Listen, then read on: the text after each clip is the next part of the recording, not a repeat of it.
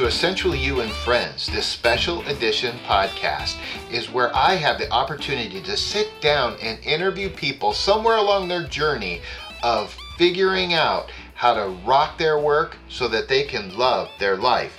Vincent van Gogh said, What is done in love is done well. And in this episode, I'm interviewing my daughter, Marissa Mathia, in her quest to become a professional pianist. Welcome to the show. Welcome, everyone, to Essentially You and Friends. My name is Mark Mathia, and I have the special privilege of being here with my daughter, Marissa Mathia. Marissa, welcome to the podcast. Hello, thanks for having me. You are the first guinea pig to sit on this microphone with me, and I appreciate you. Thanks for that.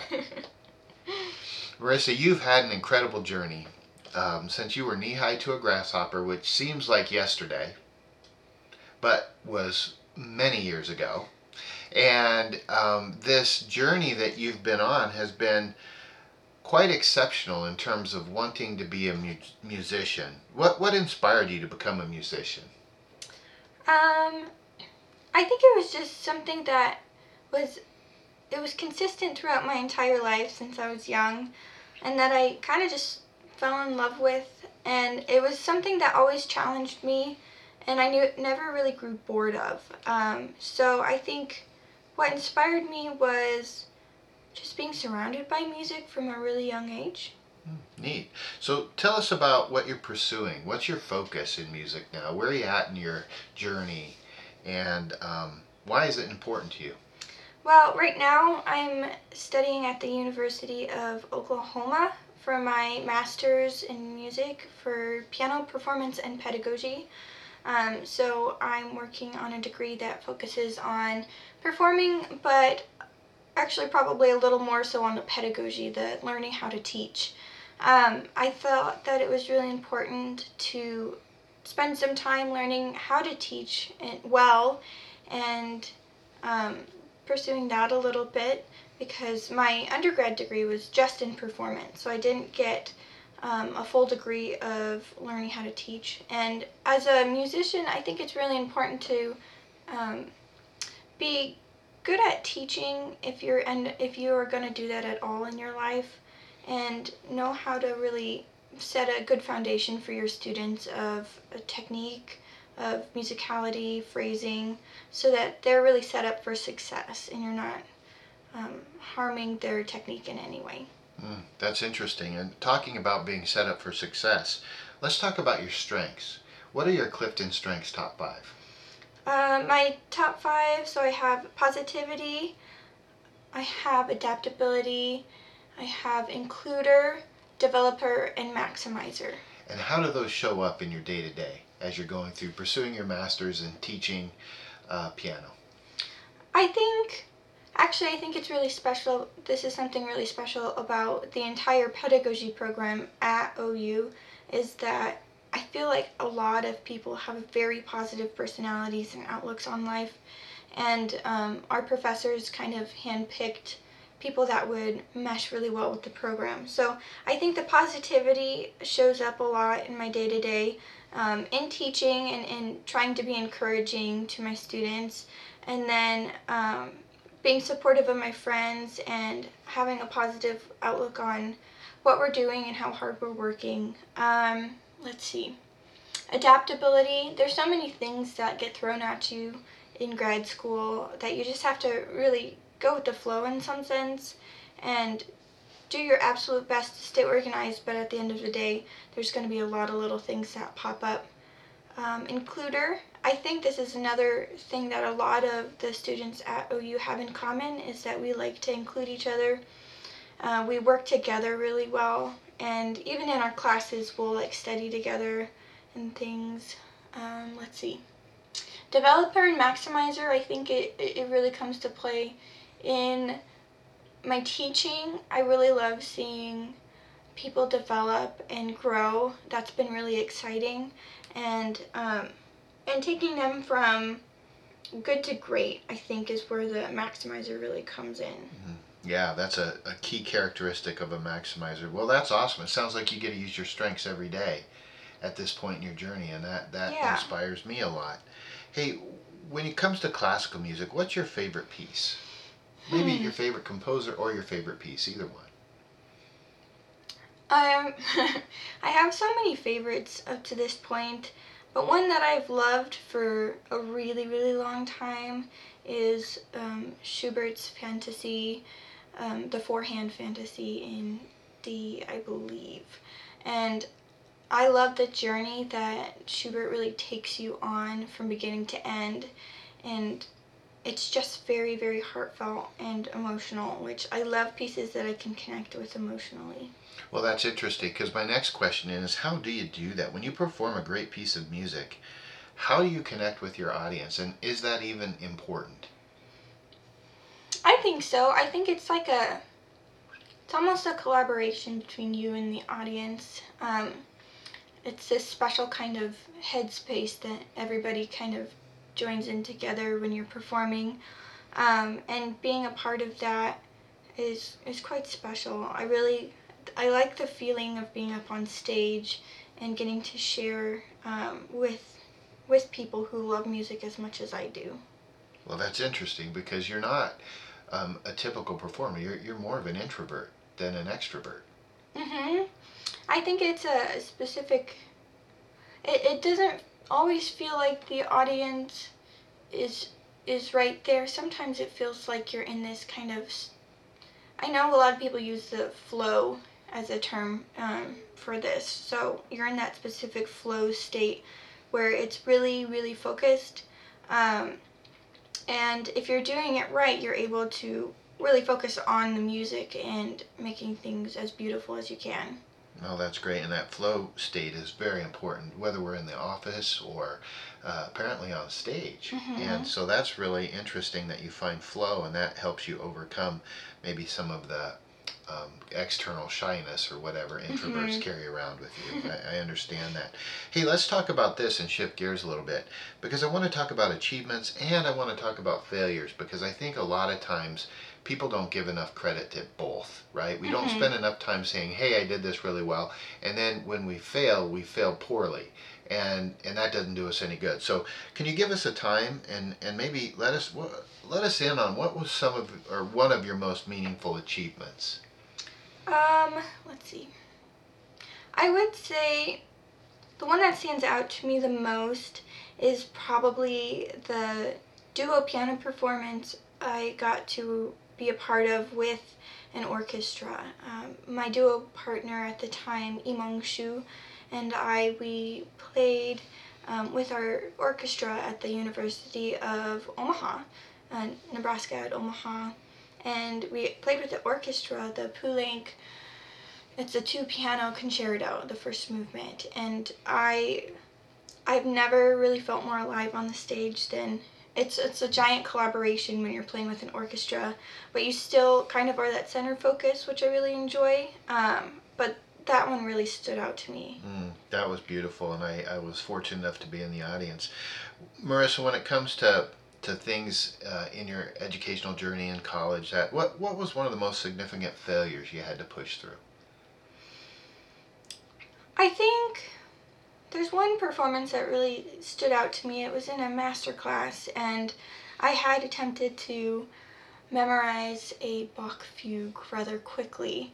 And as many people who have studied Bach know, you, it's really hard to cram Bach. And, and actually, that that was probably my most significant failure. Was that performance did not go well um, and I was very upset with myself afterwards. But um, I did learn from that. I learned that A, you can't cram Bach, and if you don't practice him pretty much every day, he'll bite you in the butt. okay, good. So you went right right away to how you pushed through it. How Mhm. important is resilience as a musician? I think if you're not resilient, you shouldn't be in the in the career path of music. Um, there's going to be a lot of ups and downs when it comes to a musical journey.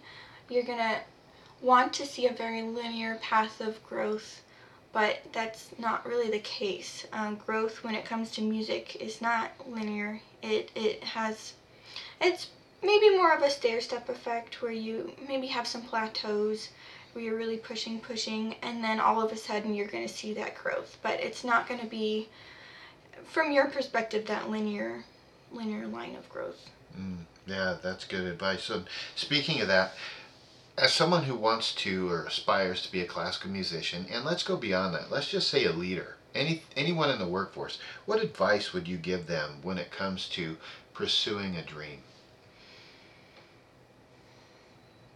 Um, my advice would be your best is always enough.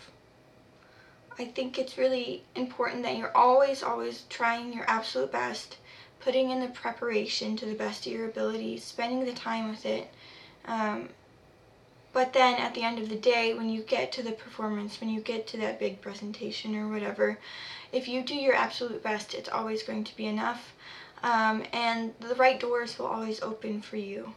I found that in my path a lot that it wasn't always exactly what I thought it was going to be, but I I kind of set my course on what I thought was best for me, and then I just really went for it, and and the right doors opened up, and I ended up where I needed to be. Mm-hmm. You've always had um, an inner drive. It almost looks like competition. I don't think competition is high, um, but but you find yourself in those things and and really driven. But there's another side of that, and there's another side to your maximizer, and that can kind of look like perfectionism. Mm-hmm. So, as a musician and someone who's a maximizer, someone who tends to um, maybe call us once or twice a month in tears because something didn't go well, what advice would you give someone in dealing with a perfectionistic nature? Oh boy. Um, I think it, sometimes it can be a good thing. I think it keeps you humble in a sense where you're not like thinking you're the best. Um, and it's really hard when you get into the mindset of um, the egotistical mindset a little bit. Um, and it's not really healthy for musicians to be there because it kind of stunts your growth a little bit. So, in a sense, it's a good thing. Um, but it's also quite difficult when you want everything to be perfect. Um, which is why I always say your best is always enough.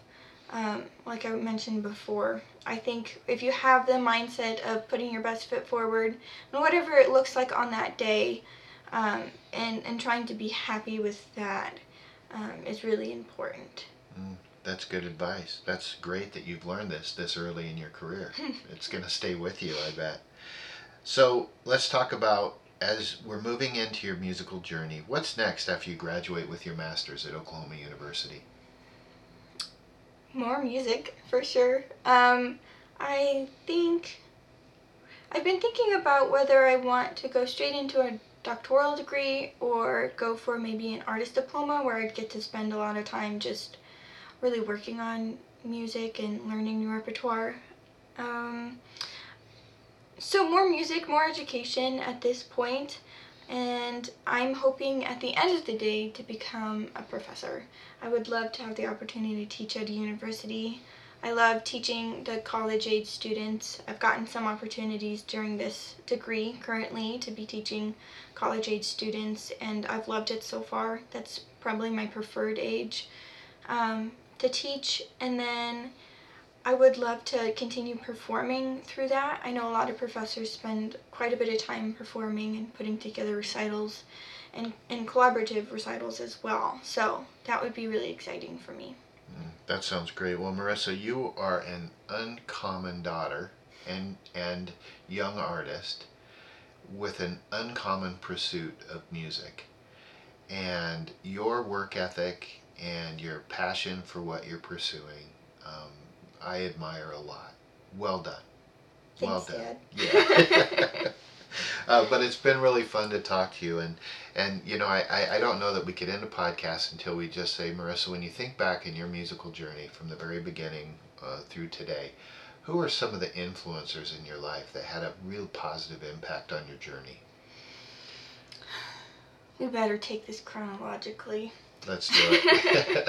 um, I, I'd have to start with my mom, who started me on piano, mm. and she was the one who taught me to play from three and a half, which is quite young to try to teach a three and a half year old probably pretty wiggly at that point but she she stuck with it she taught me how to play um, and then moving forward at the age of eight i kind of switched over to kenso who is a local teacher in omaha who taught me how to tell a story through music and how to really express myself through music which i really appreciate that he let me do that and, and grow in that way mm. um, moving forward Dr. Washington Garcia, my first undergrad professor.